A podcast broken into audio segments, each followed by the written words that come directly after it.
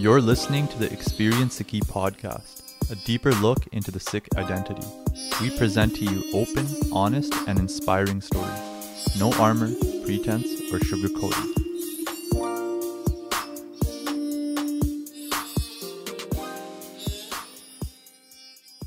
Waheguru. Welcome to the Experience Sikhi podcast. I'm Dilraj Singh. We begin the podcast by acknowledging that we are meeting on Aboriginal land that has been inhabited by Indigenous peoples from the beginning. As settlers, we're grateful for the opportunity to meet here, and we thank all the generations of people who have been who have taken care of the land for thousands of years. In particular, we acknowledge the traditional territory of the Semiahmoo, Katzie, Coquitlam, Kwantlen, Qayqayt, and Tsawwassen First Nations. Also, just some reminders if you guys like the podcast, please remember to comment, rate, and subscribe on iTunes, SoundCloud, Spotify, and Google Play. You can also send us questions and feedback at podcast at experiencesikhi.com. Once again, that's podcast at experiencesikhi.com. Our guest today is Parmvir Singh. Parmvir Singh was born and raised in Vancouver, BC. He was able to complete his bachelor's in behavioral neuroscience, master's in counseling, as of 2020, he practices as a registered clinical counselor with his own private practice, Atlas Counseling. He has been blessed to have been surrounded by Gursikhs throughout his life and continues to learn from them each and every day. In his spare time, you'll find him playing anything from basketball to board games to FIFA on PlayStation, in which his pro clubs team boosted a rank of top 2%. Boasted, not boosted, boasted a rank of top 2% in North America. So here's Parmvir Singh, Waheguru Ji Ka Khalsa, Waheguru Ji Ki Fateh. Welcome. Thank you so much for being on the podcast. How are you doing today? I'm doing well. Thank you for having me. I'm just uh, listening to my own bio there can be a little weird sometimes, right? That happens with a lot of guests. yeah. It's it's a lot of self boost, but the whole goal with the podcast is essentially just allowing someone to walk through your life Mm. so they might come across challenges or similar experiences and maybe handle it the way you did because at the end of the day you're now an established professional yeah, I, I, guess I guess so, and maybe I, I'm more keen on sharing my mistakes to let people know not what what not to do. Um, so maybe there's some learning there too. We'll see. awesome so let's get straight into it can you start off by telling us a bit about yourself something about your passions your hobbies hmm yeah, for sure. So, um, like you had mentioned, I'm born and raised in in Vancouver. Um, I um, I did uh, my education uh, in different areas, uh, and different kind of uh, paths of careers. And the bio conveniently mentions only the relevant ones, mm-hmm. but I also had a short uh, gig with accounting and uh, some other stuffs that are a little unconventional. So if you, if you zoomed out and looked at the roadmap of my career, you might be scratching your head. Mm-hmm. Um, but that's uh, part of what I like to explain sometimes to people. Um, that it's not always a straight line. So uh, a little bit about me, as you'll find, is lots of ups and downs, curveballs. Um, sometimes even those passions might not add up. You got Mhm. a guy who's playing FIFA on PlayStation. Yep. Um, I also like his athletics and a little bit in this and that. Overall, I'd say I like to kind of try new things, even though it means I'm not very good at them. Mm-hmm. Um, yeah, maybe that's a little bit about me. Oh, that's awesome. Um, we're gonna tap into your career and educational background as well. Um, but one of the purposes with this podcast is also balancing Sikhi in our careers. That as professionals, we're still Amritdhari Sikhs, and we try building on that uh, each and every day. So, do you want to tap into what your journey into Sikhi looked like? Was it during your childhood, your early adult years, and how did you eventually come to the decision to take Amrit? Mm-hmm, yeah. Um, I love reflecting on this because it, it just increases the, the gratitude you, of how you got to where you were or how Maharaj allow you to get there, rather. Mm-hmm.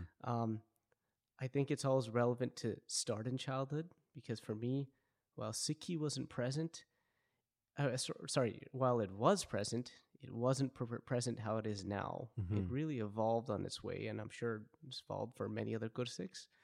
Uh, but for me, the way it started was very kind of basic ret. I mean, my parents were into Sikhi, Mm-hmm. um, but being into Sikhi versus actively practicing it, I found can be kind of different sometimes, Oh, especially sure. when you're raised as as a young child and you're learning things and you're not quite understanding sometimes why you do things. Mm-hmm. Uh, that was a lot of my childhood in that sense that, you know, uh, I think it's typical in other South Asian households or Sikh households in which, you know, you've been told to do your part, told to do your mool mantra, told to keep your hair, Mm-hmm. and just these other simple things, if you will, and not really told why. So I just kind of went along with it because you knew it was good and you Yeah. knew you'd fit in with the people around you doing it. Uh, but that didn't necessarily equate into an understanding. And sure, you can't expect a child to have that deeper understanding. Mm-hmm. Um, but that in itself kind of led me astray in my kind of early uh, adolescence, if you will. Mhm. so I went from a boy who was very happy to just, you know, know the 10 gurus' names, go to my Punjabi class, um, just learn these little fun facts and, Yeah. and, you know, have my juda on and do my thing to kind of, all right, um, once you get into high school and others are questioning why you're doing what you're doing, it all of a sudden becomes a little reality check. Mm-hmm. And uh, while you know the Surrey, Vancouver, Lower Mainland area is, is prominently known for a lot of uh, Sikh immigrants coming in the '90s and the '80s, um, it didn't necessarily equate to them always being around. Yeah. Like uh, a young as a young thing in Vancouver, um, I went to an elementary school and a high school in which there um, there weren't many other Sikhs. Mm-hmm. I mean, even brown folks. Yeah. It was just uh, um, they're culturally they were Sikh, but I mean, they didn't really have practice it to a level that you'd see some youth practice it now, Yeah. right? Um, so I got those questions. You know, why do you keep your hair? Um, why don't you eat meat? And those typical questions that you feel like if you if you got uh, today, you'd be able to readily answer, but Yeah. back then, oh boy, Mm-hmm. when you don't have an answer, sometimes you even look foolish Yeah. and it leads to bullying. And, you know, I think a lot of young ser- Singhs out there, their fair share of having their kind of jude yanked off. I mean, that was me. Really? yeah, yeah. I, I laugh about it now because I realize the innocence behind the children who did that. Um, Hmm. But it didn't make make that journey any easier, of course. yeah. So so Sikhi was was filled with hardships. Um, of course, I, uh, Sikhi in our history is always filled with hardships, but that personal one really resonated in in, in adolescent youth. That's for sure. Um, from there, uh, I did begin to kind of quote unquote stray from the path uh, because of that questioning. It it the questions from people outside naturally lead to the internal doubt. Mm-hmm. So with that internal doubt uh, came the resistance for me to kind of say, you know, maybe I shouldn't be doing these things. So it did lead to me, you know, trimming my beard, um, secretly eating meat. Sorry, mom and dad. I know you don't know that yet, and that's why I'm not going to share this podcast with you. but yeah, those things came about just to fit Yeah. in. Um, and again, there was no meaning behind why I did those things in the first place. So it felt like liberating almost to do that because I was Yeah. it was kind of like, hey, well, if I didn't know what I was doing in the first place, it should be okay to be doing it now. Mm-hmm. Um, so with that uh, came Guru Sahib's kirpa in the sense that being ignorant to this also led to coming back into this path, but in a very different way. Yeah. It wasn't simply just about going to the Gurdwara or seeing the same people that you do and just getting an epiphany. It was more of a, a really a big change in the on the Sangat level. Before, Sangat looked like older uncles and aunties, really. Uh, whether they're in your family or at the, at the Gurdwara, Mm-hmm. um, they're just older people telling you what to do Yeah. and there's great value in that. Like now, I I would I can listen to uncles and aunties for days Mm-hmm. because you realize and understand some of the gyan they're imparting imparting on you. Yeah. Back then, not so much. Uh, back then, it was more about seeking companionship, seeking connection, where just just where it's relatable, just where you can look at the the person next to you and say that person's doing it too. They kind of look like me. They're kind of the same age as me. Um, that's enough for me. Mm-hmm. Um, and fortunately, with Guru Sahib's kirpa, that's that's what I got through university. So, just entering university, where was that? Let's call it the rebellious phase. uh, and after that was more of the kind of the awakening, in in which I was blessed to just take a plunge in in joining the Sikh Students Association, just because why not? Yeah. just to see what it was about. And um, it's funny when I when I recall this story, I always this tidbit comes to my mind. I always remember it because it just speaks to the, the real ignorance I had then. And I saw I saw a, couple of uh, gores that, that had the stars on, Mm-hmm. and the ignorant kid from Vancouver that I was thought just auto assumed they must be from India. I don't know why. Yeah. I mean, maybe some people can relate to why because it's back then. It was it wasn't too long ago. We're still talking 10, 15 years. But for me, it was a rare sighting. yeah. And if I saw uh, a Singani with the star, you'd likely have seen that person before on TV or in India. So it was just, oh, she's from India. Yeah. I laugh about it because these people are my friends now. And I tell them that Yeah. story and they go, What? Um, no, there were like like when I joined those discussions at the SSA, uh, these people are exactly like me. They're better than Mhm. me, right? They they had this gyan. They you, you can tell that they had this special connection with Maharaj, one that I felt like I never accessed before. Uh, one in which there was more of a personal relationship with Maharaj Mhm. as opposed to one that was implanted in you. Yeah. And that's where it started for me. And I remember this one Kirtan Divan, just listening to the youth doing Kirtan, it was just a vibe that I don't I don't think I've ever experienced in my life. And and just connecting to that, like like when you go to the Gurdwara at that younger age, you're listening to the Ragis, you have no idea what's going on. or If Exactly. you're, if you're me, Yeah. you don't. But you're listening to to youth doing it very passionately. Um, it just hit different. Mm-hmm. And from there, I was like, I want to be friends with these people. I want to get to know these people better. Yeah. And I want to I want to model what they're doing. So that's where I started to kind of do that more personal development in my Sikhi Mm-hmm. and actually discover wait, what is my relationship with Maharaj? Yeah. Can it be what, what these guys have? Mm-hmm. which is very interesting um, because they would share the same teachings that you would get from those aunties and uncles when you're younger, Yep. but you would digest it differently. Hmm. Right? You're hearing it from a youthful perspective. You're hearing it from someone who's gone through the same trials and tribulations that you might have when you were Mhm. younger. So the way you understand that is now completely different Yeah. and completely relatable. Um, so that's when that kind of spark hit of okay, there's more to this. Mm-hmm. I feel like I'm rambling. No, this is perfect because a lot of it is, especially as young Sikhs, what I've realized is when you can see someone who's achieved something you want to achieve, it tends to motivate you because you see that it's possible. Um, Mhm. But no, that I, I think that journey for everyone, or it's important to know one another's journey because you also find Gursikhs that um, have achieved the goals that you may have set for yourself or didn't know that you wanted to set for yourself. So, for example, I was thinking when you just mentioned the the star, um, the the star tari bibiyan, that they probably did go through similar traumas as you, but they just had something inside of them that told them to keep pushing. Um, but no, that that's great. So right now you're in your undergrad, you've made these friends at SSA, and personally, I know taking a plunge into being blessed with Amrit is very daunting.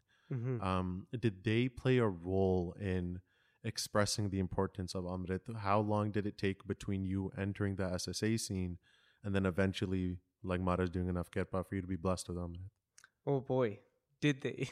yeah, I would, I would, I would almost say Maharaj used the vessel of, of those like-minded Gursikhs almost entirely in my influence to receive Amrit. Wow. Um, yeah, just because, and you know, I was reflecting upon this, and it was in in a kind of an unconventional way.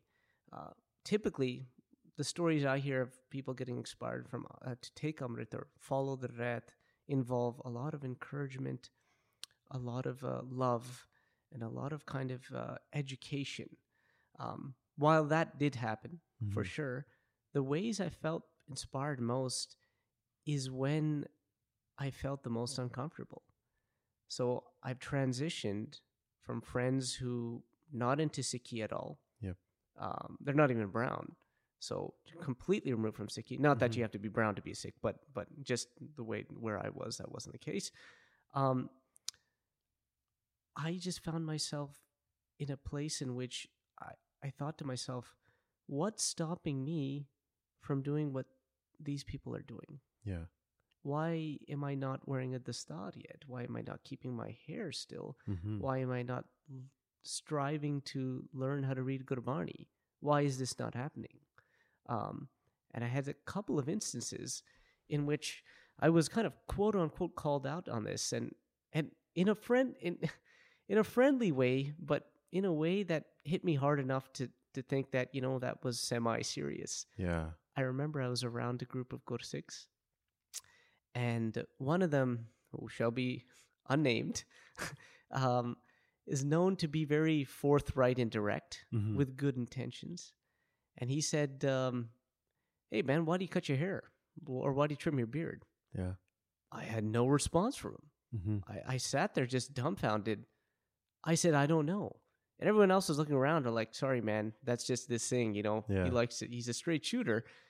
But he was right. hmm I said, why don't I? And, you know, you'd think, I feel like this day and age, that could be easily interpreted as discouragement, right? Yeah. You easily get offended by a question like that. Oh, yeah. It's just like, how dare you ask me? Exactly. Goodbye, I'm out. This is not PR or whatever. But, Yeah. But for me, it just struck differently. It was just, it was like Kirpa in its own way in that it just begged the question why. I couldn't find a good answer. Another question I got, uh, like, as I started getting more involved in the Seva, I found myself getting more involved with these phenomenal, amazing Singhs who did Seva on Singh's camp hmm which is really kind of the foundation of getting me towards receiving Amrit. And one of them, um, he just came up to me when as we're doing the seva, and he went, "Why don't you have a gatra around your shoulder? hmm Why isn't there a kirpan there?" I had no answer to to that. I was practicing the red. I was doing everything. Why didn't I? Yeah. Again, another one of those questions that it seemed like you're pushing someone to go to Amrit, but it was really inspiring hmm um, there's this funny story that some of the Singhs, Singhs at Singhs camp of 2013 or 2012 it was uh, recall in which um, I'm sitting in Darbar after there was Hukamnama Sahib and Kada Pra- uh, Prasadi Deg is being distributed in the Sangat. Um, I am a non-Amritdhari sitting there and I I put my hands out when the the the Singh distributing Prasad is giving it to the Pyare first and he just walks by me and I Mm. move my hands to where he's walking, and and I'm thinking, can this guy not see me? Yeah. And a thing next to me goes, just just put your hands down. I'll, I'll tell you later. And he goes, you, you know that part of the maryada is to distribute it to Yep. Panj Singhs first. And it was kind of embarrassing, but again, another awkward, uncomfortable situation Mhm. that just pushed me towards Sikhi, Yep. not away. So a culmination of these things basically led me to the point to say there's no reason why I shouldn't be taking Amrit at this point. Yeah. And Guru Sahib did Behant Kirpa. And, uh, and here I am, uh, almost 10 years later in, in January, practicing Amritdhari Sikh. Not a good one, but I'm there. That's awesome because I think that really demonstrates also the value that some of these camps really do have. As um, someone who's been to a few of them, mostly the SYF now Experience Sikhi camp, um, as both a non Amritdhari and an Amritdhari, what I realized is as an Amritdhari, you feel like it's just another opportunity to hang out with some Singhs, with some Prachariks, do seva, uh, could reconnect with Maharaj, have a bit of a reset. But as a non Amritdhari, the learning opportunities there are immense. Um, I had a similar instance when during the experience at Kismagam, when I was an Amritdhari a few years ago, um, I learned that like Nishanchi Seva can only be done by Amritdhari Singhs too. mm-hmm. Yes. And uh, again, it was just a gentle reminder by a saying that, like, you know, only an Amritdhari can take on the seva. And I think that's a blessing in itself that we l- looked at not getting that big first and then also not doing Nishanchi Seva as an opportunity to to dig a bit deeper and eventually take on those sevas Mhm. because a lot of it is just you want to be able to partake in things that the Singhs and Kaurs have partaken in um, because it seems like it's exclusive to Amritdharis but there's reason for it right Yes. they've given their head to the guru so then we got to take that leap if we should be deserving of of that padavi too or even taking on that seva um, so yeah I, I really enjoy listening to the stories of how people come in it's different for everyone but Mhm. to know that a camp can have that much impact and the different learning opportunities that come through um, in a lot of the informal casual settings i think is is really really underrated Mhm. um, so after taking Amrit, you've also taken on a lot of sevas and unique projects since then um, in different camps. Uh, I know Rahao camp used to be a big thing in BC.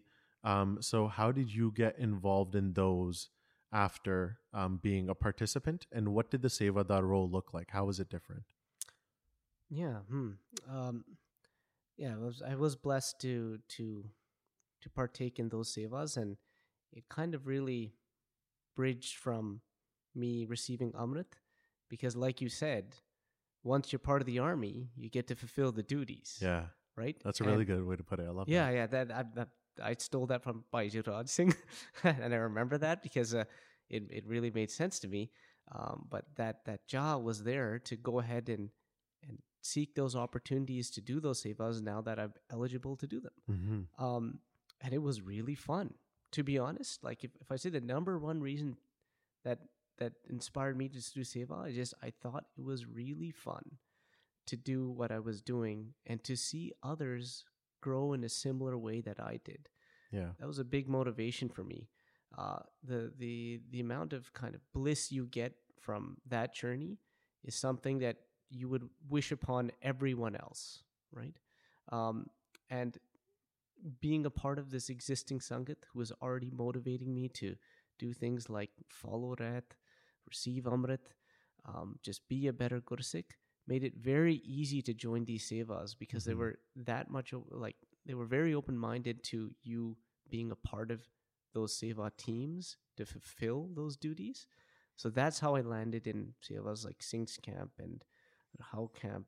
Um, like you said, the camp is is such an immense opportunity for each each Gursikh to kind of further their personal development. hmm That was kind of the theme of the Rahao camp. It was very reflection based. Yeah. Um, so doing those sevas uh, again, but it just brought that brought that personal prosperity, uh, but also it was it was just uh, also about filling a gap. Not that other camps didn't exist. There are plenty of other amazing camps that Mhm. exist, but to do it in your own way is something different Yeah. right? And to allow people just more avenues to seek that laha is also something different. So while doing those sevas, I would I would say that just overall, like the people that I was with, who allowed me to do it, made it so easy. And um, motivating just to continue to um, to to carry on as long as we did, um, which opened up other avenues there, like um, from camps it inspires other people like guru kirpa each camp i can say that one person walked out as namratari and That's that's amazing. worth more than a camp Of course. if that happens hmm um, and from there those in Code 6 who were inspired from that started their own initiatives which kind of creates this chain reaction of others to continue to to get involved in different sevas hmm so the amount of opportunities to save us were there. They were just limited, and they they just branched off themselves. It built connections with others. Community got bigger, and then all of a sudden, you find yourself with you know spoiled for choice with opportunities to do seva. Yeah. I'm not sure if I'm answering your question there now, but that's uh, kind of my experience. No, that's huge because at the end of the day, they're all opportunities to build on each other. Um, the people that do get inspired and create their own initiatives, there's a foundation that they found in your own project and they decided to build on it even further. So I feel like that's just a prapti in itself. And, and again, I'm using the word underrated a lot, but one of the underrated goals of these initiatives and camps, because the whole point is building on these things. As Sikhs, we try building on our knowledge on our time all the time on our ret. Um, and I feel like it's just another way of just building up Prachar. Um, So thank you for sharing your experience with the amazing Gursikhs that you were around, your journey into the into Sikhi. It's not always an easy thing to recount one's past. Um, along that journey, were there any role models that stood out and inspired you along the way, um, or helped you move forward? You've already mentioned a few Gursikhs that just prompted um, this development through their questions. Are there any Mhm. others that you want to mention that really helped push that forward? Yeah, I, I, I definitely say there there were, um, or there are, I should say, because they're still around. Um, uh, first person that comes to my mind is my mamaji, who you.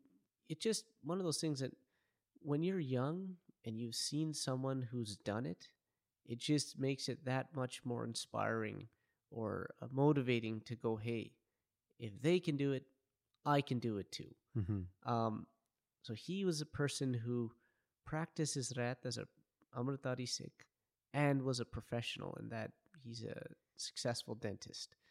Um, and just seeing him do these things was just kind of infuse that kind of willpower to to gain the ability to do the same. So I really would say he he was someone who kind of shaped the foundation of yes, it is possible, it is a thing, you can Mhm. do that, and you can do it with a smile on your face. Yeah. um, so he was there. Uh, also in, in 2013 at, at Singh's camp, I was really fortunate to to meet uh, who needs no introduction. um, but Bhagaji, just I think the uniqueness for me for when I met them uh, wasn't necessarily kind of your typical kind of inspiration by your standard red. You Mhm. know, if you're talking about the SGPC Maryada or something, it's more of that. This is the way you can live your life in the most unique, beautiful ways imaginable, um, and you can be a flourishing Sikh to do that, and you can be happy doing it Mhm. right? A lot of the things that Babaji does, I, for one, look at going, that's incredibly difficult. But the Yep. way he presents what you do or what you should be doing, like he says, it'll make your zindagi funny. Yeah. You have a great time. This is this is great. Like eating the healthy prashadas he, he they make. Um, they go. They, I, I one time I, I was having langar they're in BC.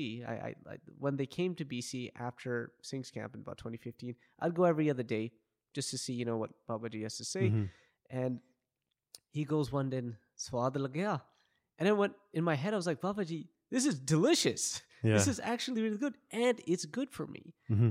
He made Sikhi or he makes Sikhi so fun Yeah. and but it's so good for you and usually the things that are good for you often aren't the best in terms of how enjoyable they are Yep.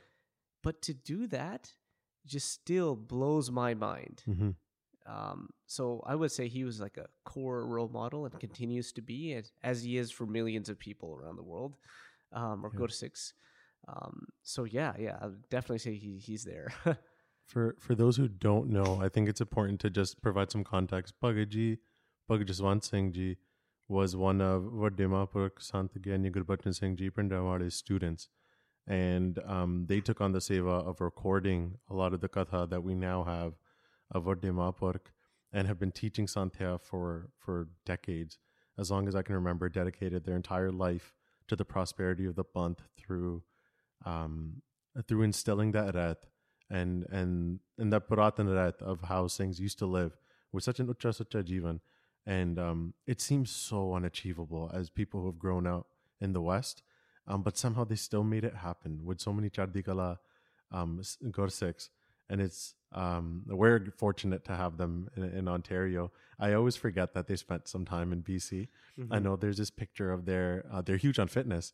They they have um, there's a picture of their membership to Grouse Mountain, and they used to love doing that hike. um, but that was just some context for for our listeners. I got a funny story about that. I was on one of those grouse grinds. The And last one, the last one they ever did to date, because you never know if they'll do one again. Yeah, Despite their health, I mean, they're they're just something else. Uh, that was the grouse grind that Babaji decided to do in eight hours. And not because that's that was their physical limitation because they, they could do it really fast Mhm. for, for their age. Uh, but there was something different that day. Um, they just went really slow, seje, seje, Mhm. and you would see them at each checkpoint doing this mini ardas as if they were kind of like blessing the mountain. Yeah. I Wow. can't even describe what was happening, but it was just so much fun. We went till nightfall. The sun had set, and we were still climbing that. And when we got to the top, there was like this super moon. So there was some divine interplay going on there that I had no awareness of. But I'll never expect that, uh, forget that experience because the the multiple little lessons that they taught on that wave, that grind was just were just something else. I yeah, I thought I'd mention that because you mentioned the Grouse Grind and. and yeah, no, that, that's an unforgettable memory. I think um, it's something important to express because in today's world, we've now started to think of sons and mapuks very differently. But at the end of the day, they're they're teachers, right? And everything they do, one thing I've noticed is it's not just what they say, but it's what they do where you learn the most. Um, it's not again, it's not just Gani, it's Karni, and I think mapuks like Pagaji really like Pure Uttardea, right? That they they go all the way and and I, I don't know if it's intentional or unintentional but it's just the way they live the way they hold themselves the way they do certain things where 90% of the lessons come from and then the 10% that they actually say with their pramans is just tying it all together Yeah. um no thank you so much for sharing i i love hearing stories about mapuks in general uh, we're gonna switch gears a little bit now that was your journey into Sikhi. Um, you have a very unique journey into becoming a clinical counselor. Um, so, where did you study and work over the years, and how did you eventually land where you are now as um, holding your own practice in clinical counseling? Yeah, it's just uh, always kind of a fun one for me again to talk about because I meant, as I mentioned previously, it wasn't a straight line by any means. Yeah. Um, for me, like counseling was when I was younger was was just something that looked kind of appealing because in the movies it seemed fun. Yeah, Right, you're just talking to someone for a living. And just having you found that time. fun. Yeah, yeah, because I Interesting. yeah, I, I guess I guess when you see someone lying down and just you know in, in the movies you I give this example to my clients a lot when they when I try to dispel the myth of counseling, but in Yeah. the movies you'll see someone lying on a couch and another and the therapist just telling them to kind of just keep talking about their lives or Mhm. their dreams or whatever. I just found that hey, if I'm getting paid to do that, it seems like a quite an interesting career prospect. Um, besides the fact that you know I just like talking Mhm. uh, as you could tell. Um, but it was just that, though. It was just kind of an afterthought. It seemed like maybe a backup career. I don't know. Mhm. Because the number one career, of course, was to become a doctor. Yeah. Um, and I did, probably don't need to tell many of the young younger Brown uh, listeners why, because uh, a lot of our parents had a, big ambitions for us Yeah. uh, and that was no different for me. Um, so that was the real goal, or the sorry, the original plan was to get your degree in some sort of science and write the MCAT, and off you go. Uh, it wasn't till third year in which I put my foot down and I went. excuse me, my my MCAT's in a week. Uh, I couldn't find any other place to book it, so I, I'll go to Edmonton. Wow. But a week before I went, I called my mom and said, "You know, I kind of don't want to be a doctor anymore. Can I not write this?" hmm And you could probably imagine how that went. Yeah. Yeah, How did how did it go?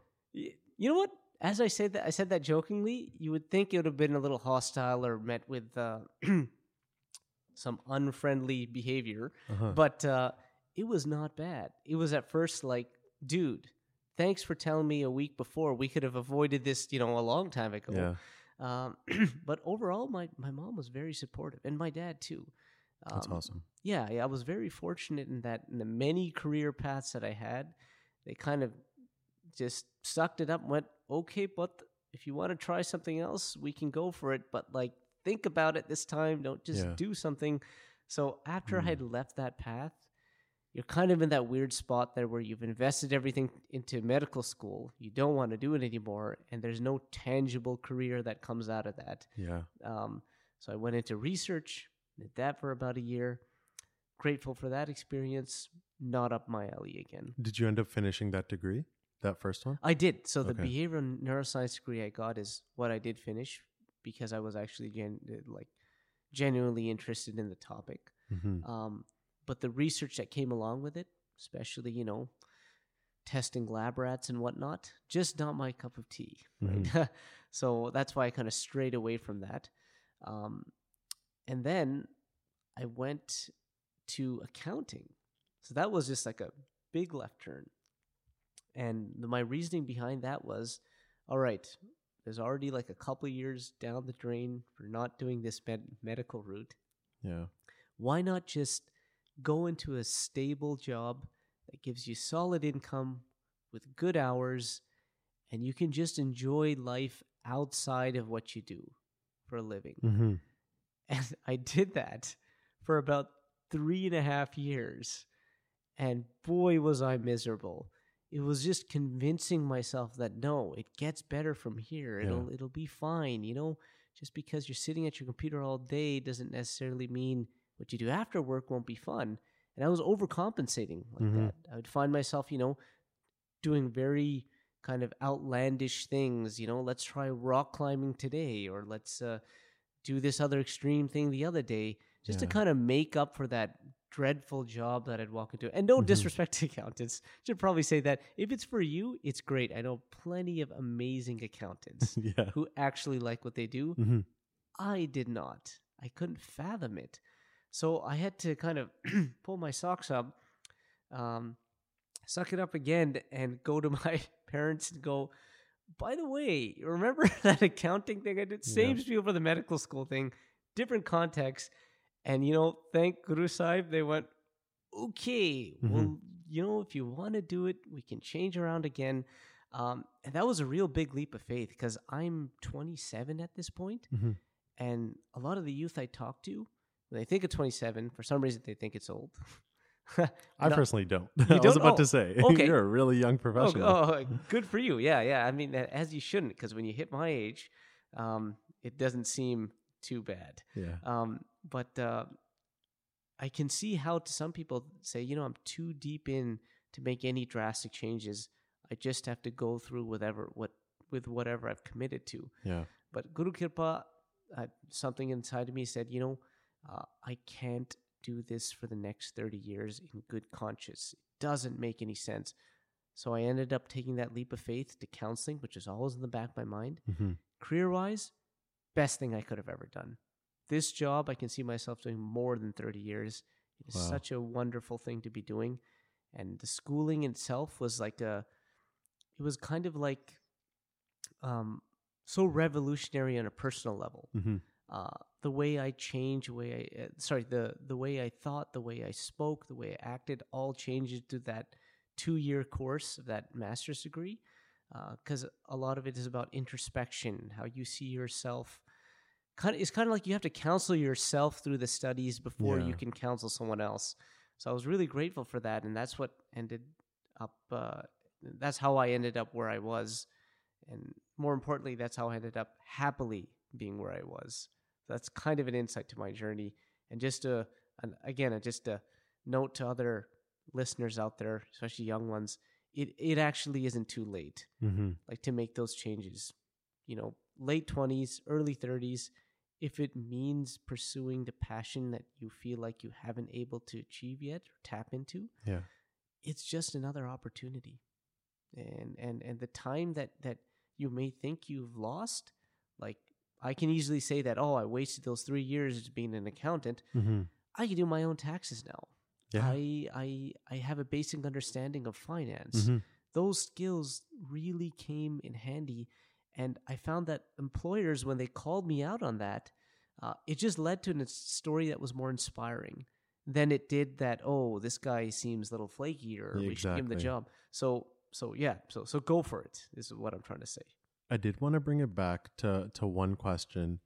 When you decided to take Amrit, was there any pushback from your parents? Sometimes youth do um, experience a bit of hesitation from their parents' side because they're like, oh, some of the typical conversations are like, tiraviani hona, or maybe you can Mhm. wait until you're in your mid 50s Yeah. and then it's a better idea. Was there any pushback or were they just as supportive as they were in your career changes?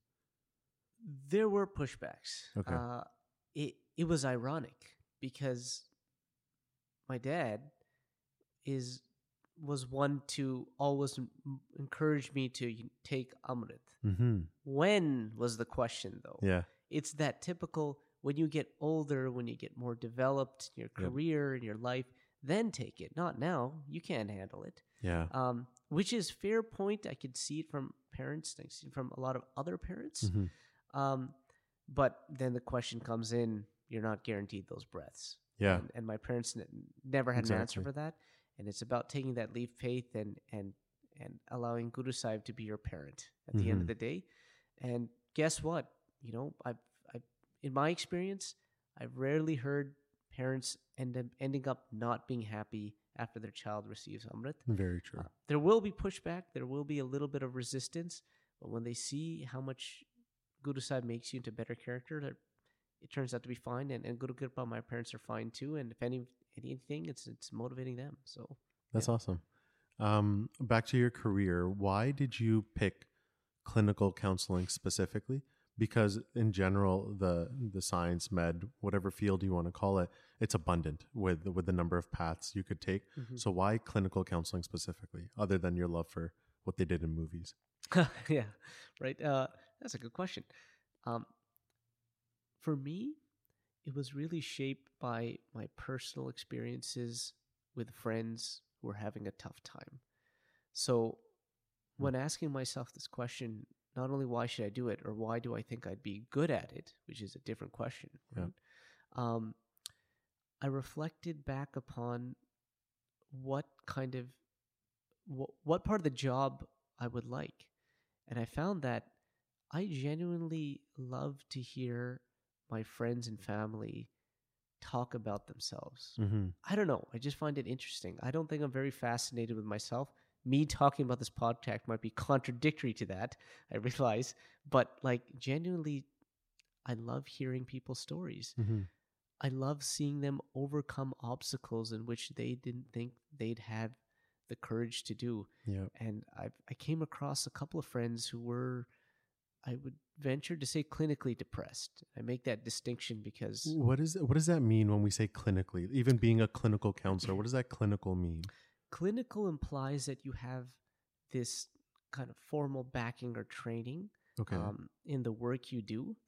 So, in a clinical environment, like you know, a clinic is a place where patients come and receive treatment. Yep. Um, much in the way that uh, if you're clinically doing something, you're doing it with some sort of expertise. okay. Um, um, clinically depressed um, would be distinct from just feeling depressed. So, Hmm. so you can have depressive symptoms, meaning you can feel very down, you can lack motivation. Um, and you know, when, when some people say that they're depressed, they really mean they're just not having a good day or a good Mhm. time. Clinically depressed is a set of criteria that entails a diagnosis. So you have to Hmm. have five or six things that you meet these characteristics that you that you're going through that uh, define it as per the um, DSM five per se. Mhm.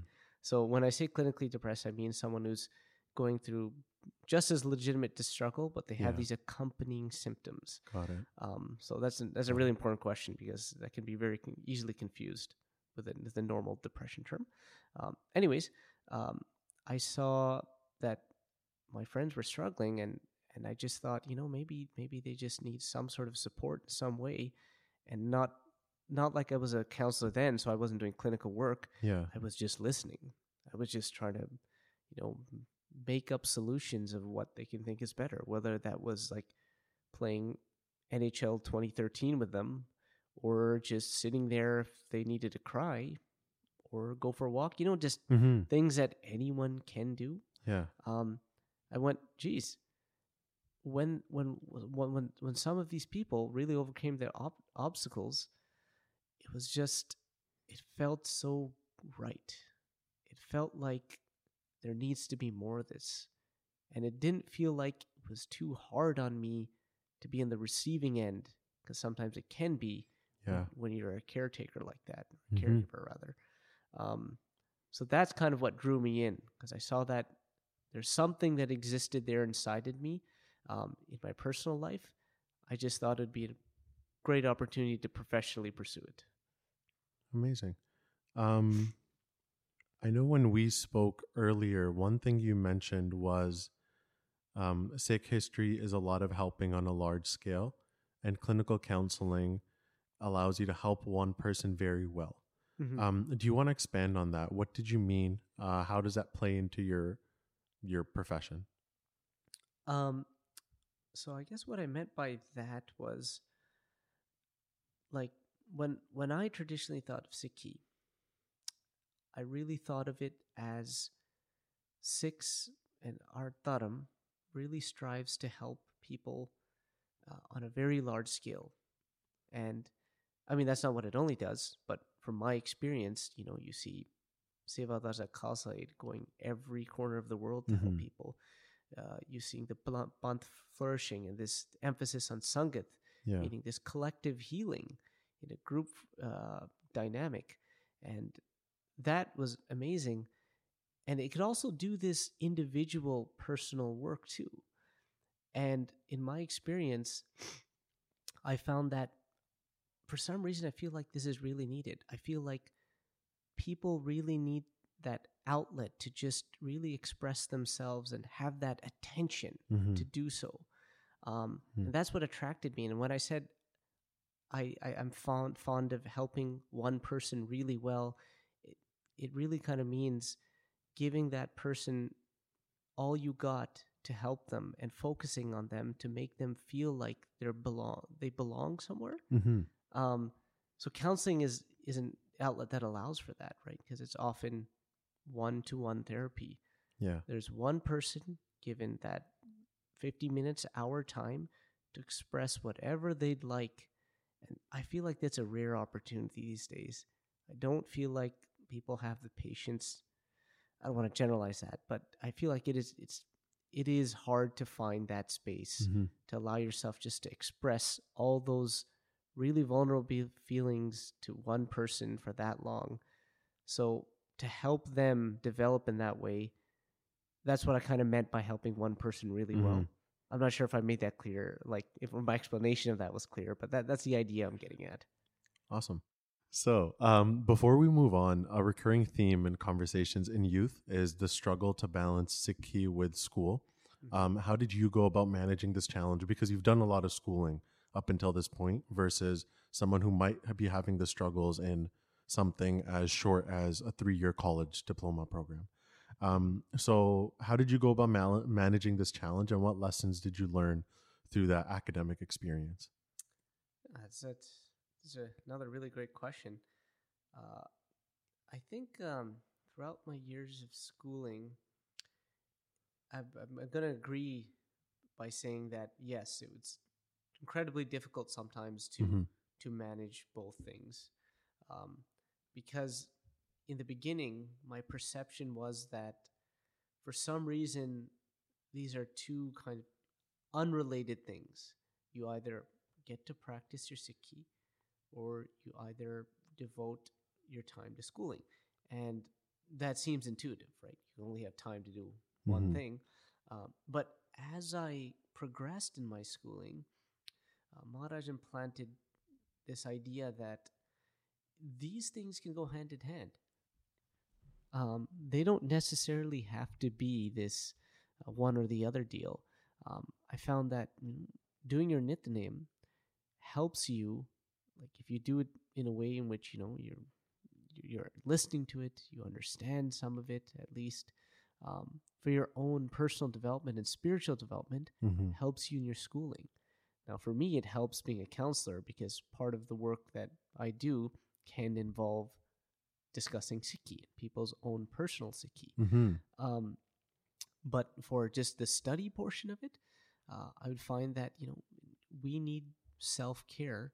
We need measures to help ourselves grounded, so we can do this rigorous schoolwork. Mhm. Right? You know, you know when you're pulling those all nighters, when you're writing those essays, you're doing those exams.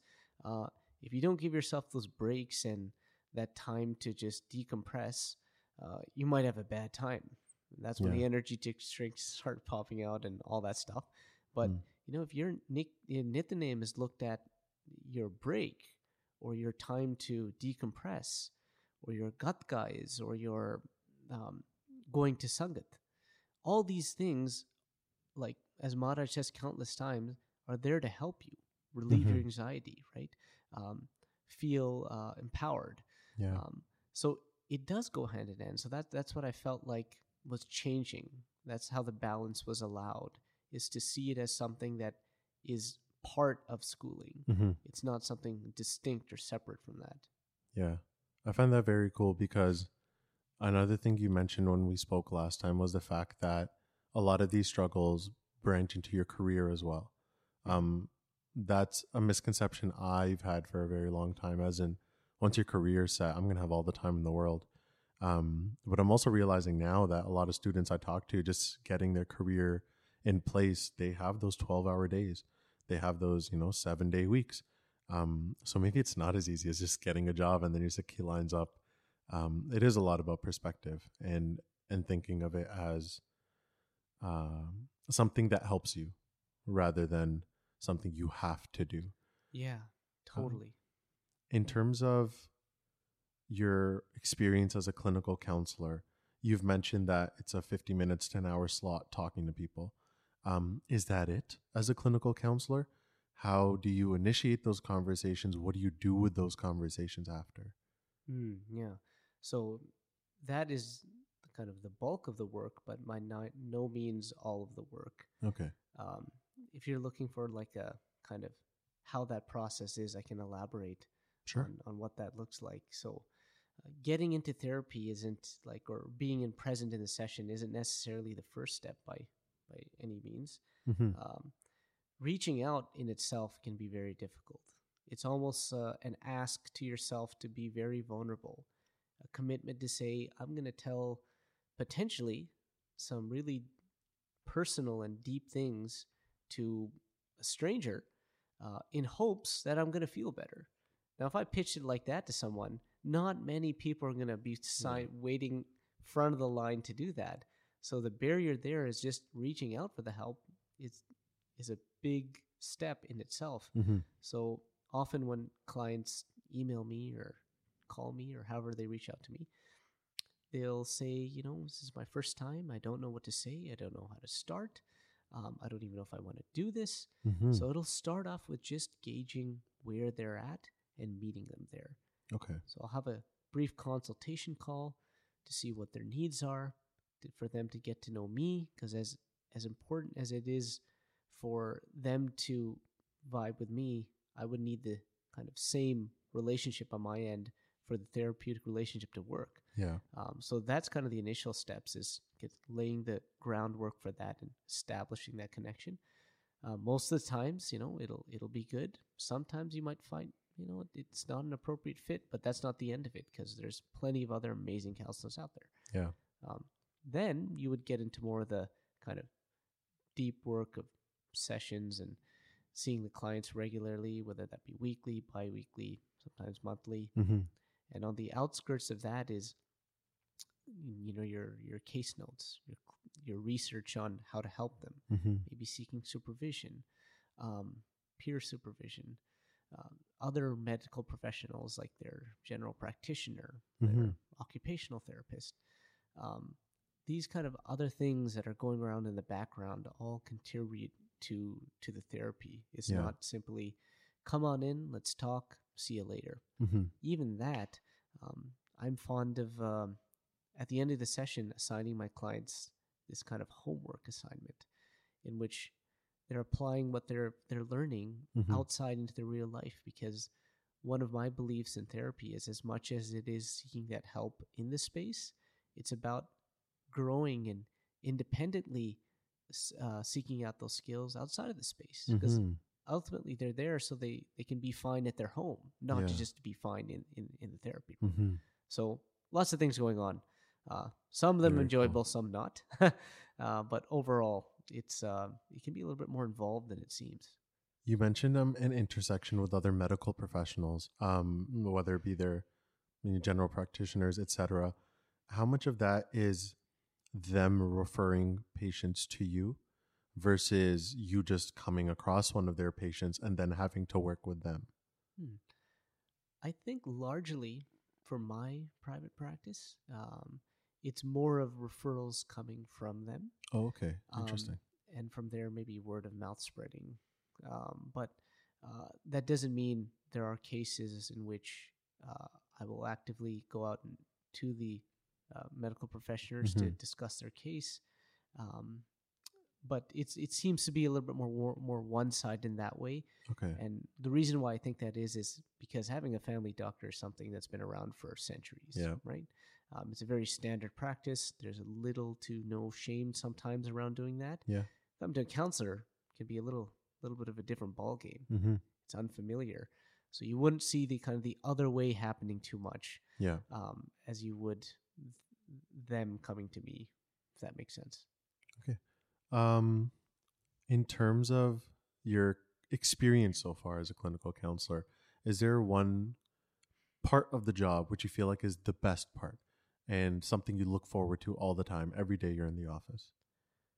Yes, I think um, for me, it's it's those moments where you where you pick up when the client has realized their change, their improvement, their success. Mm-hmm. Uh, there's no greater joy to me in the job than seeing that. Not because I feel I feel accomplished. Yeah. I just love seeing people feel the way they do when they realize they have the ability Mm-hmm. um it, it's yeah there's nothing can really replace that so i would say that's pretty much number one for me That's amazing. Um, one of the things you mentioned before we started was you're not much of a talker, you're more of a listener. How much of being a clinical counselor is being a listener? And when you do engage yourself in the conversation and you begin talking, what's your main contribution? What are you adding to the conversation? I, I really like this question because it, it can kind of dispel some myths about counseling um, I, I wouldn't say that there is this standard formula of counselor should be talking X percentage and client should be talking Y percentage. Mm-hmm. It really depends on the relationship you have. Clients come in and they request the counselor to be more directive, Yeah. do more of the talking, ask me questions. I don't know where to start. Mm-hmm. Other clients, they go, strap in. I'm about to tell you my life story. Mm-hmm. And in the beginning, that's what's needed. Yeah. Um, so it really depends on where the client's at with their. And my philosophy is to always have that client be in the driver's seat. I'm just the passenger that might be suggesting some different routes. Not even Mhm. suggesting, asking questions so clients can consider other routes Yeah. right? Because there's a that distinction between coaching and counseling, right? Coaching Mhm. is purely directive, like Yeah. based on what I know, here are the things that you can do. To me, counseling is more of a, you know, let's let's discover what you what your context or your perspective on life is right now, and let's Mhm. explore other avenues through questions. Yeah. Um, and I firmly believe all the the clients are the experts of their lives. They have the answers. Mm-hmm. you rarely find me saying do this do that um, unless it concerns safety. Um, that's just because I, I again i really believe that they have that ability. And um, they'd be really surprised when they figure it out you know i'm just asking the questions. You've got the answers. So um, that depends. And it also depends on kind of the demographic too. Yeah. like like upbringing or um, brown folks in general, uh, especially older brown folks, um, culturally they just they're used to you know doctor side. What do I do? yeah. Right? Many of them call me doctor. If I tell them repeatedly I don't have a doctoral doctoral degree, like I'm not a doctor, Yeah. at some point you just take it, and they go, "Bomb, look, people are calling me doctor. Are you happy now?" Uh, but uh, um, they to them tr- treatment or help is just tell me what to do. So it becomes a big barrier then. As well, that's not my job. So how do I navigate that? So you got to be a little different there, right? You got to um, know how to how to question in different ways. Um, so yeah, that's kind of uh, the answer to that, I suppose. Has that been one of the biggest challenges as well? Just um, navigating through that stigma or the expectation of when you go to a counselor, especially in our community? Definitely, I definitely would say so. It's it's- up there because it's not taught in school. At least the schooling I've got. I mean, there there's your you have your chapter on cultural culturally relevant counseling, but that Yeah. doesn't fit the bill of how that works in practice. Um, uh, sorry to say it, but much of the evidence based treatments we have have been based on the the West, right? Um, there is that spirituality and mindfulness component that's borrowed from the East, Mm-hmm. but most of it, like cognitive behavioral therapy, dialectical behavioral therapy, um, motivational interviewing, you can go on and on, really involve this idea of introspection, which can be a very individualistic process. Yeah. Something that for us can be foreign because we're very group minded. Mm-hmm. Yeah. We care about everyone, right? This is this issue just isn't about me. It's about my dad, my mom, my brother, my sister, etc. And I haven't really just discovered that for myself. It's not even a thing. Like Mm-hmm. if you tried asking an auntie that comes in, you know, um, how do you feel about so and so's thing? That's not like what does that mean to Yeah. them, right? So so how do you go about that? Um, so I would say that's that's been a really big challenge. I was going to ask this question a bit um, later, but again, there's stigmas around counseling and getting help in general that exist within the South Asian community. Do you think of it as part of your job to help remove those stigmas and not just for your clients, but in the community um, at large? And if if you do feel like that, how how are some of the ways you go about it? I think that's my social responsibility Okay. in the sense that you know counselors should have that mentality and approach. hmm I don't think necessarily it's part of the definition of a clinical counselor, Okay. but it it does help me, so why not? Yeah. And helps helps our community, so why not? hmm Um, the yeah, the st- I, I, the way I approach in kind of a destigmatizing is one to really emphasize those burning questions as anyone else going to know, and this isn't going to go on my record. Um, and as obvious as might see to people in the field, outside, people just don't know, and they're rightfully concerned. Yeah. I wouldn't want anyone knowing some of that information either. So just emphasizing confidentiality, the strictness of that, um, and the fact that no, it doesn't go on this mysterious record that won't allow you to get your job 10 Yeah. years down the road, right? hmm um, that's part of it and the other part is just the process talking and and showing that empathy and engaging with the client in itself can be de- destigmatizing. Because Mhm. you're normalizing everyday problems. Yeah. right? A lot of people come in and their questions are you know am i am i lost my marbles here for thinking this way? And it'll be things that you think to yourself going i'm right there with you. I'm thinking this every other day myself. Hmm it doesn't make anyone here kind of crazy or whatever you want to call it. Yeah. They're normal things they just need to be you just need to hear them hmm you need someone to tell you and it helps when that someone is a professional as opposed to your neighbor or your friend so Mhm. that that helps in the destigmatization of, of this Very interesting. That was going to be my second question is why is it important to reach out to a clinical counselor? But I think you've answered that in terms of again it being a professional. I'm going to I'm going to tap into that a little bit. Why a professional over someone like a neighbor? I think there's a couple reasons there one the professional has the training that's proven to help people while you're someone who isn't trained in it might have things that have helped Yeah. they also might have things that in certain contexts contexts sorry i bet in certain contexts could not help or be harmful Mhm. right if for person a um, they say you know i do 10 push-ups every morning and it's great for me and helps me feel good. You should do that too. Uh, person b might go i did that. I overexerted myself. That didn't work. Yeah. right? And that's and and that that could have been valid advice right? Uh, a counselor um, kind of is has goes in with a perspective that you know there's not this one fit all solution. Mhm. it depends on the person. Let's borrow to their strengths and let's look at what doesn't fit with them. Mhm. That's part of the professionalism there, right? Yeah. It's, it's it's not intuitive really to do that in your everyday conversation. You're going to It's say, you know, this works for me. I'm going to do it. Yeah. Uh, end of story. Um, the other thing is that um, there's a liability piece too, right? Uh, Where where our job, the reason we can be empathetic and uh, do the job well is because we're bound by a code of ethics. Your neighbor's not bound by that code of, eth- code of ethics. Mhm. They're bound by their own moral compass, Exactly. which doesn't. F- if that doesn't fit with you, it could lead to some problems, hmm and it could also lead back into that stigma, right? Yeah. you all of a sudden tell your neighbor that you have the problems, and the neighbor is just too tempted to tell the other neighbor. hmm You're in a vulnerable position there. There goes Counsel- the confidentiality. Exactly. So, so those are just a couple of reasons why I feel like it's really important to make that distinction between a professional and just a friend. And but that's not to say your social circle plays a big part in your healing, hmm and, and that shouldn't be undervalued. Amazing. Um, what type of people come to clinical counselors? So, um, are there certain traits or circumstances that might make someone more likely?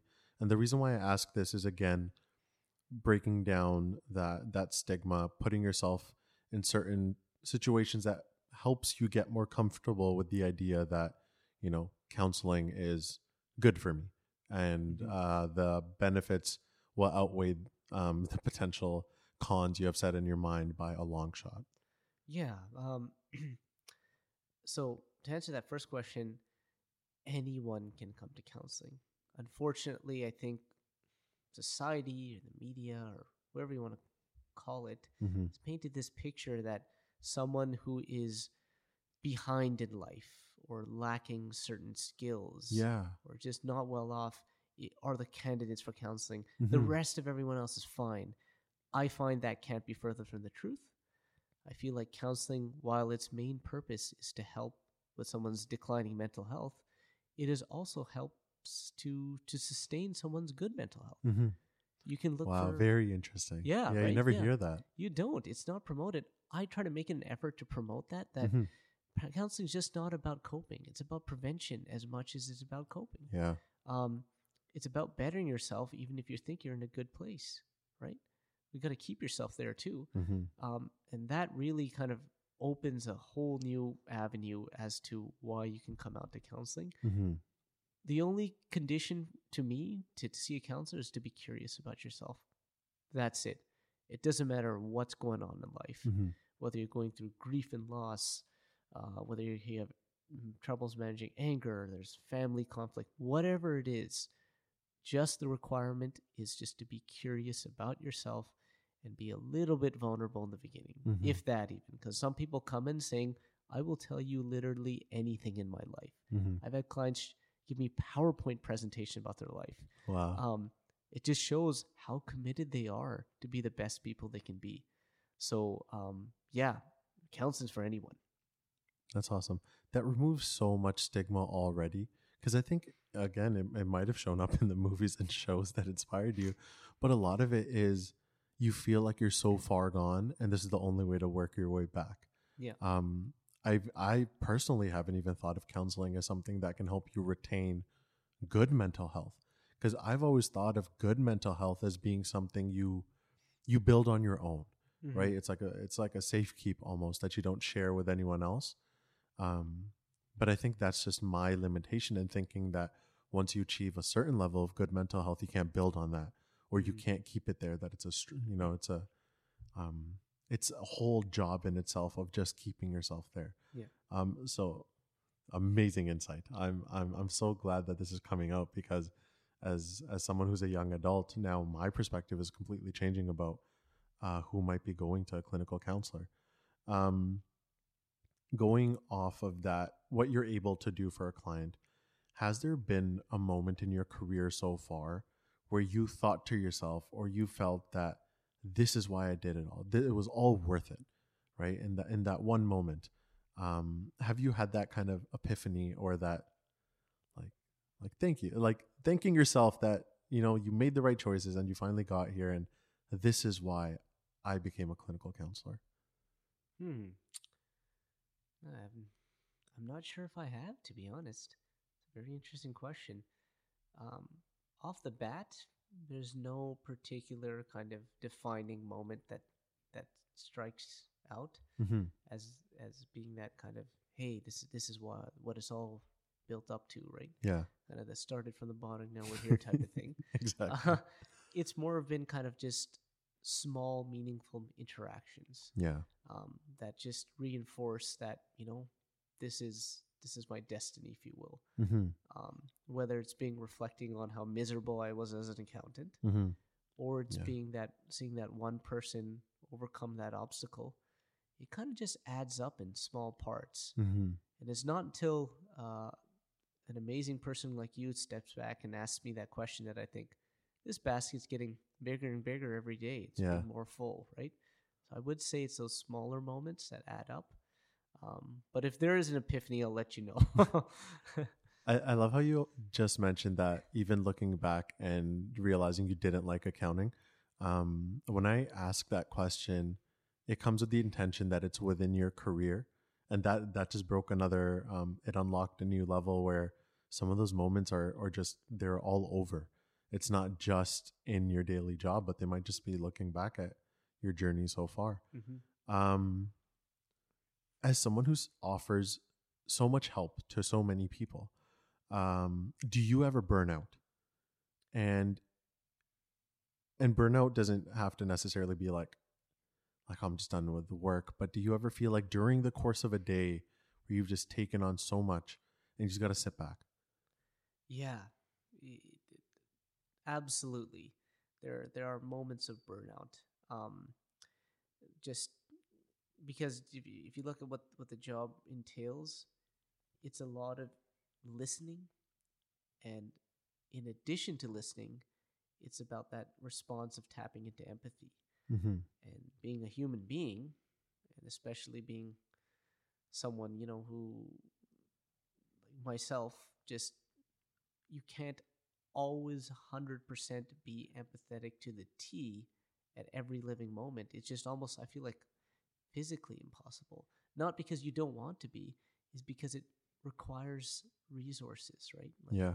not just physical mental ones and and when you start thinking of yourself and your own hardships and struggles it can kind of take away from who or what is in front of you um, so there's limits there Mm-hmm. um, so you need to tend to that burnout um, otherwise uh, you can't really go for too long so I, I would say that they're there and there's been those days but nothing close to that you know i'm out i quit Yeah. nothing like that um, it's just something to be wa- aware of How do you recover or prevent those those burnout phases? And do you also now get help or do you help yourself? Um, recovery from that, well, sick is is huge there.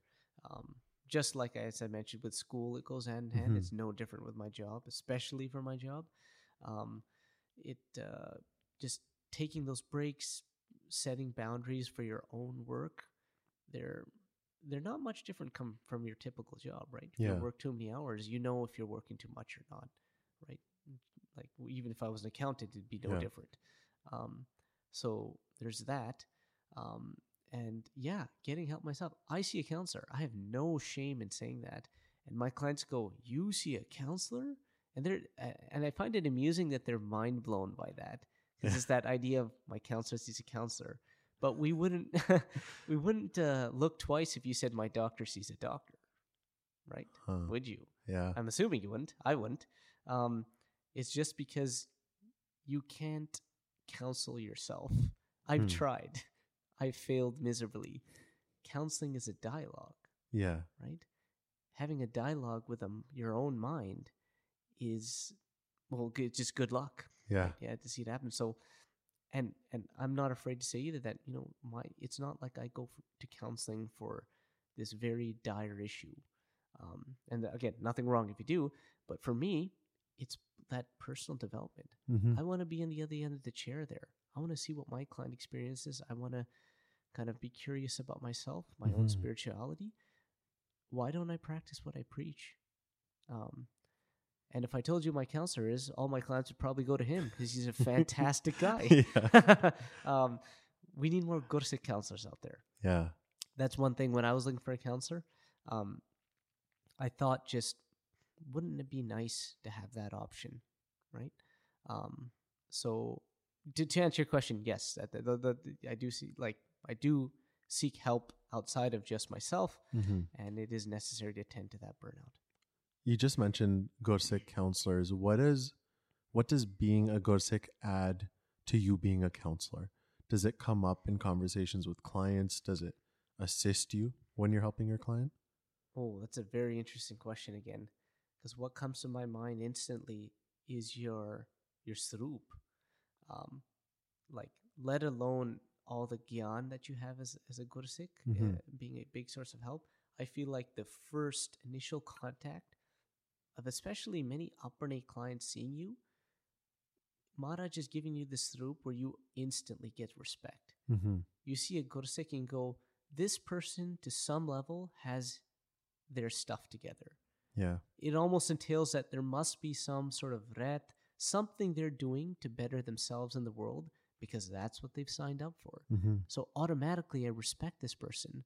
I'm interested in what they have to say. Mm-hmm. And you have that kind of clientele coming saying, you know, I've come here and I've chosen you because you're a Gursikh and I know Sikhi has this treasure and I want to learn about it, Yeah. right? And and you you know you would think like in ethically, you know, you're not supposed to impart your own religious beliefs on someone, Mm-hmm. even if you do think they'll do well. But that's to me, I found the opposite. People are coming because they already have an existing foundation of Sikhiist coping. Mm-hmm. They want to just expand that. That's beautiful. And yeah. I get to have the time of my life talking about Sikhi at my job. Not many people get to say they do that. Yeah. And I'll forever be grateful for that. That's amazing. Um, wow, I've never thought about it that way. I, I think you bring up a really good point that counseling may be one of those very few um, professions that allow you to do that. Because thinking from the perspective of a law student, the law is the letter of the land, and you can't deviate too much from it. Mm-hmm. You can offer different perspective, but a lot of that isn't rooted in dharam, spirituality, sikhi, etc Mm-hmm. um, uh, amazing. I, I think that just opens up counseling as a profession because a lot of the conversations also tend to be what's an ethical enough profession to join as a Gursikh. Yeah. And sometimes those aren't easy to find. But I'm just realizing now that the the boundaries of being a counselor uh, allow you to to have an ethical and also participative kind of um, career as a Gursikh Mm-hmm. um, we've been through what's been your um, the ups and downs of the job, burnout, um, but also being able to help.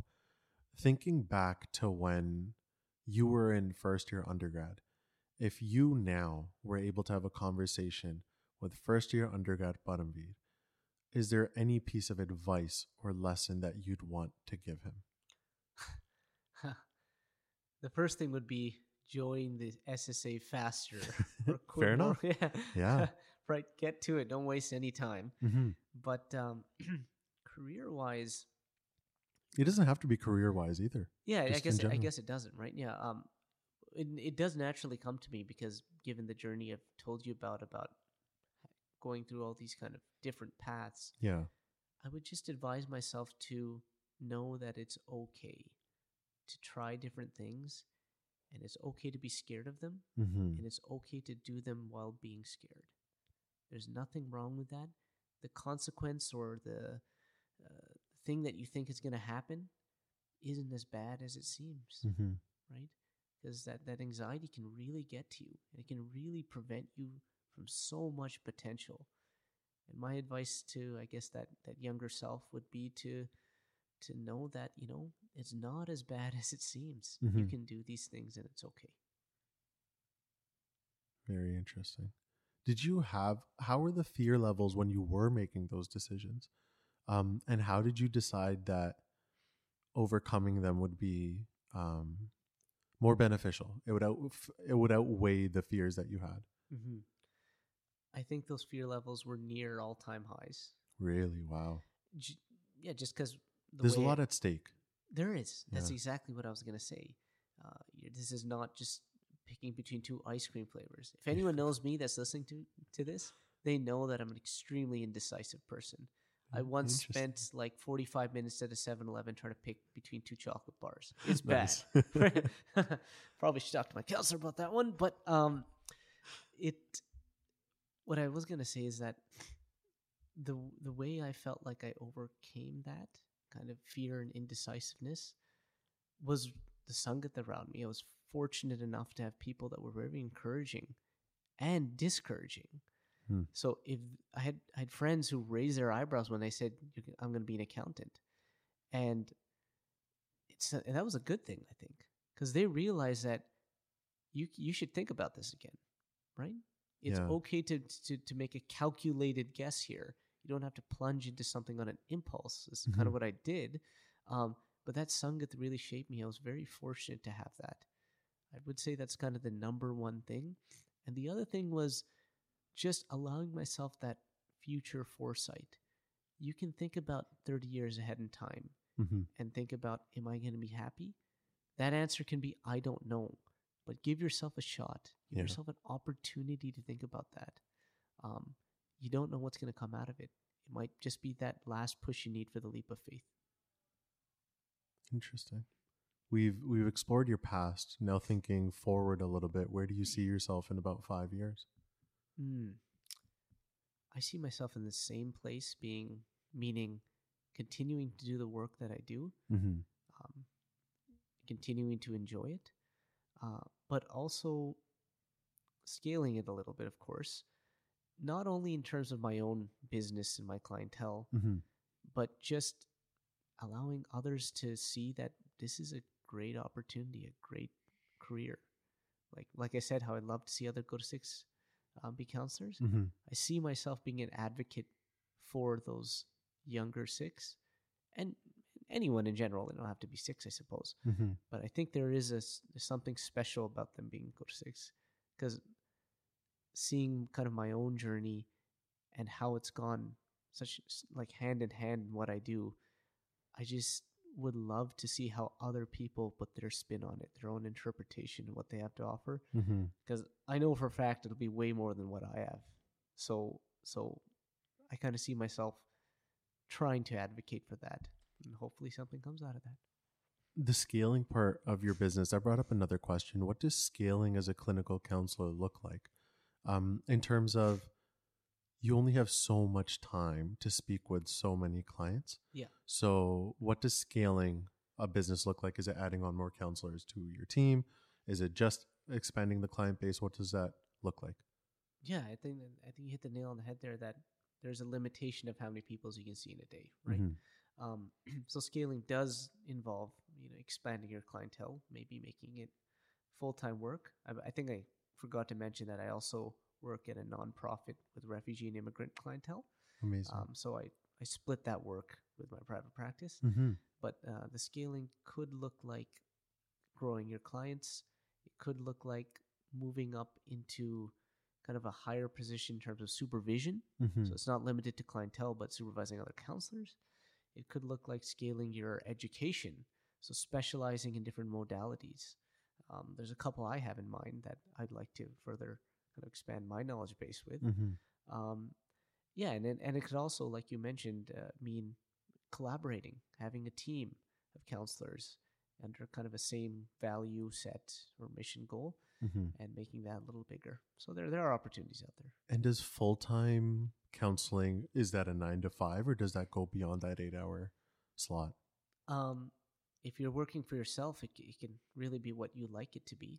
Okay. Um, the nonprofit I job job that I currently work at is nine to five. mm-hmm.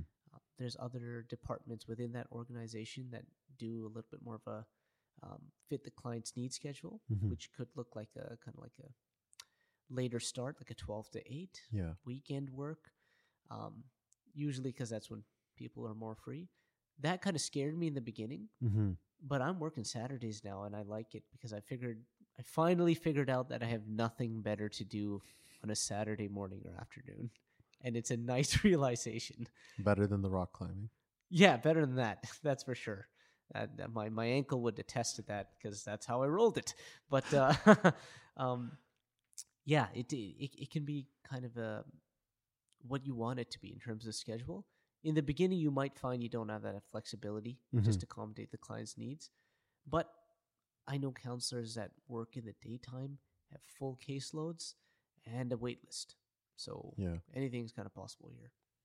Awesome. So we're we're heading towards the end of today's episode for the podcast. Um, we like to end off every podcast with what we call the random five, Mhm. and this is where I'll just ask you five totally random questions, just so the listeners can get to know you better. Um, so the first one is, what is your favorite book? My favorite book. Okay, two come to mind. So, I I'm very hesitant to call this a book, but the Japji Sahib Steek by Sant Teja Singh Ji is one that comes to my mind because it's only forty pages. It's Oh, very okay. small, but it's very dense. Like reading each body of that had me thinking for days, and I think it's essential to obviously understand Japji Sahib, your as Mhm. As much money as you can. But um, that book, I feel like everyone should read that once. It has some very interesting insights. Uh, the other one that's non-Sikhi related that just comes to mind, it's not my favorite, but it's just present with me now, is uh, How to Win Friends and Influ- Influence People by Dale Carnegie. Um, just for essential communication skills, Mm-hmm. uh, it'll take you a long way in life. Really? Um, uh, yeah, and it's an easy read, and it's filled with lots of stories and examples, so it's not dry, in my opinion. So yeah, I, I would say that that's up there. I've had that on my shelf for I think a year and a half now, but I haven't read it. Oh yeah, So maybe maybe I'll move that up. Um, very interesting because Paneet Singh also mentioned that the Japji Sahib Steek by Sante Singh Ji was one of his top choices oh really? as well. So maybe Well- maybe it's a BC thing. I gotta look into that. I gotta look Maybe- into that. Maybe Steek. it is. Um, next question is what is your favorite quote and or Bani Punkti? Whoa, this this is a tough one. Oh man. It always is. Yeah, jeez. I can can you really pick? Ah. Um I I would say Japji Sahib in general. Okay. Uh, that's good. I guess that's a bit of a bias there. So my, my book is the favorite one there too. Um, one one uh, Bhakti that's helped me and I felt like helped clients a lot is a one from Guru Gobind Singh Maharaj.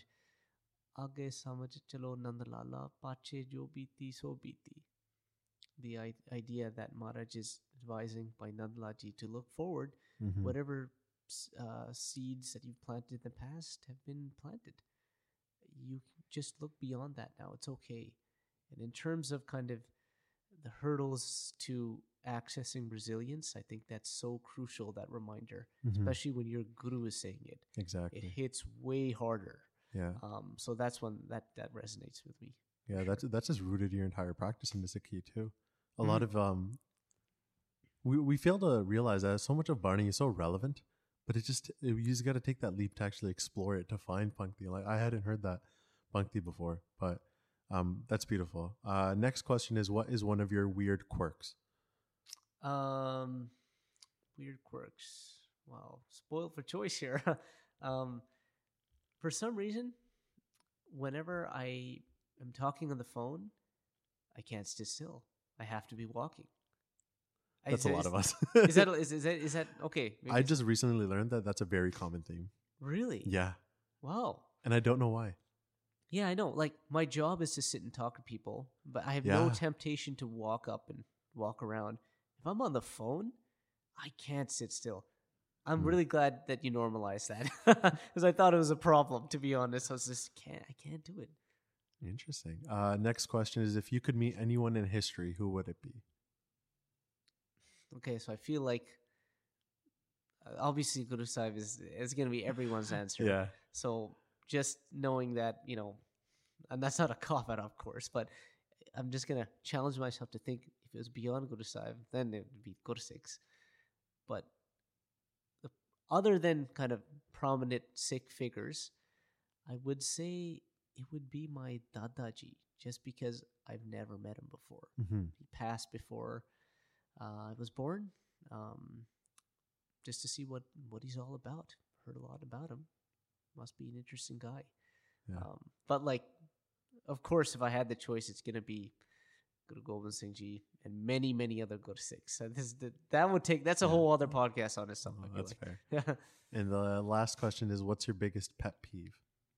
my biggest pet peeve. Um, I don't know, man. I I think I think it might be. Um, it's ironic, but a one-sided conversation. Now, I don't say that in the to- in the in the context of counseling because it's a very different way that you're approaching that. Mm-hmm. When you're having when you're meeting someone for the first time, I feel like if they're only invested in talking about things about themselves and they don't lend the opportunity for someone else to share, it raises some questions for me. Mm-hmm. Um, so that's a little bit of a pet peeve. I feel like I'm going to regret that as saying as a counselor, but I've said it now. Um, before we end off today, is there anything that you want to leave with our listeners? Um, I think one thing that's come off from our conversation that I felt really important was um, that idea that you know we need more go counselors out there. And for anyone who's listening to this that might have some reservations or some fears, uh, I just really hope what I've shared in some way contributes to you fulfilling, even considering that. That would be more than enough. And um, I'm grateful for this opportunity. So thank you so much for this this wonderful conversation. Awesome. So thank you so much for sharing your story and being so open on this third season of the Experience Sikhi podcast. Um, to all listeners, we'll be releasing more episodes as they come in, but this entire season is dedicated towards exploring different professions that hopefully many of you will pursue. Hopefully, this episode answered a lot of questions about clinical counseling and just the practice in general. That um, everyone's journey isn't necessarily always a straight line, and that that could end up being a very good thing. So again, thank you so much, Parmvir Singh. We'll end it off here. Waheguru ji ka khalsa, Waheguru ji ki fateh.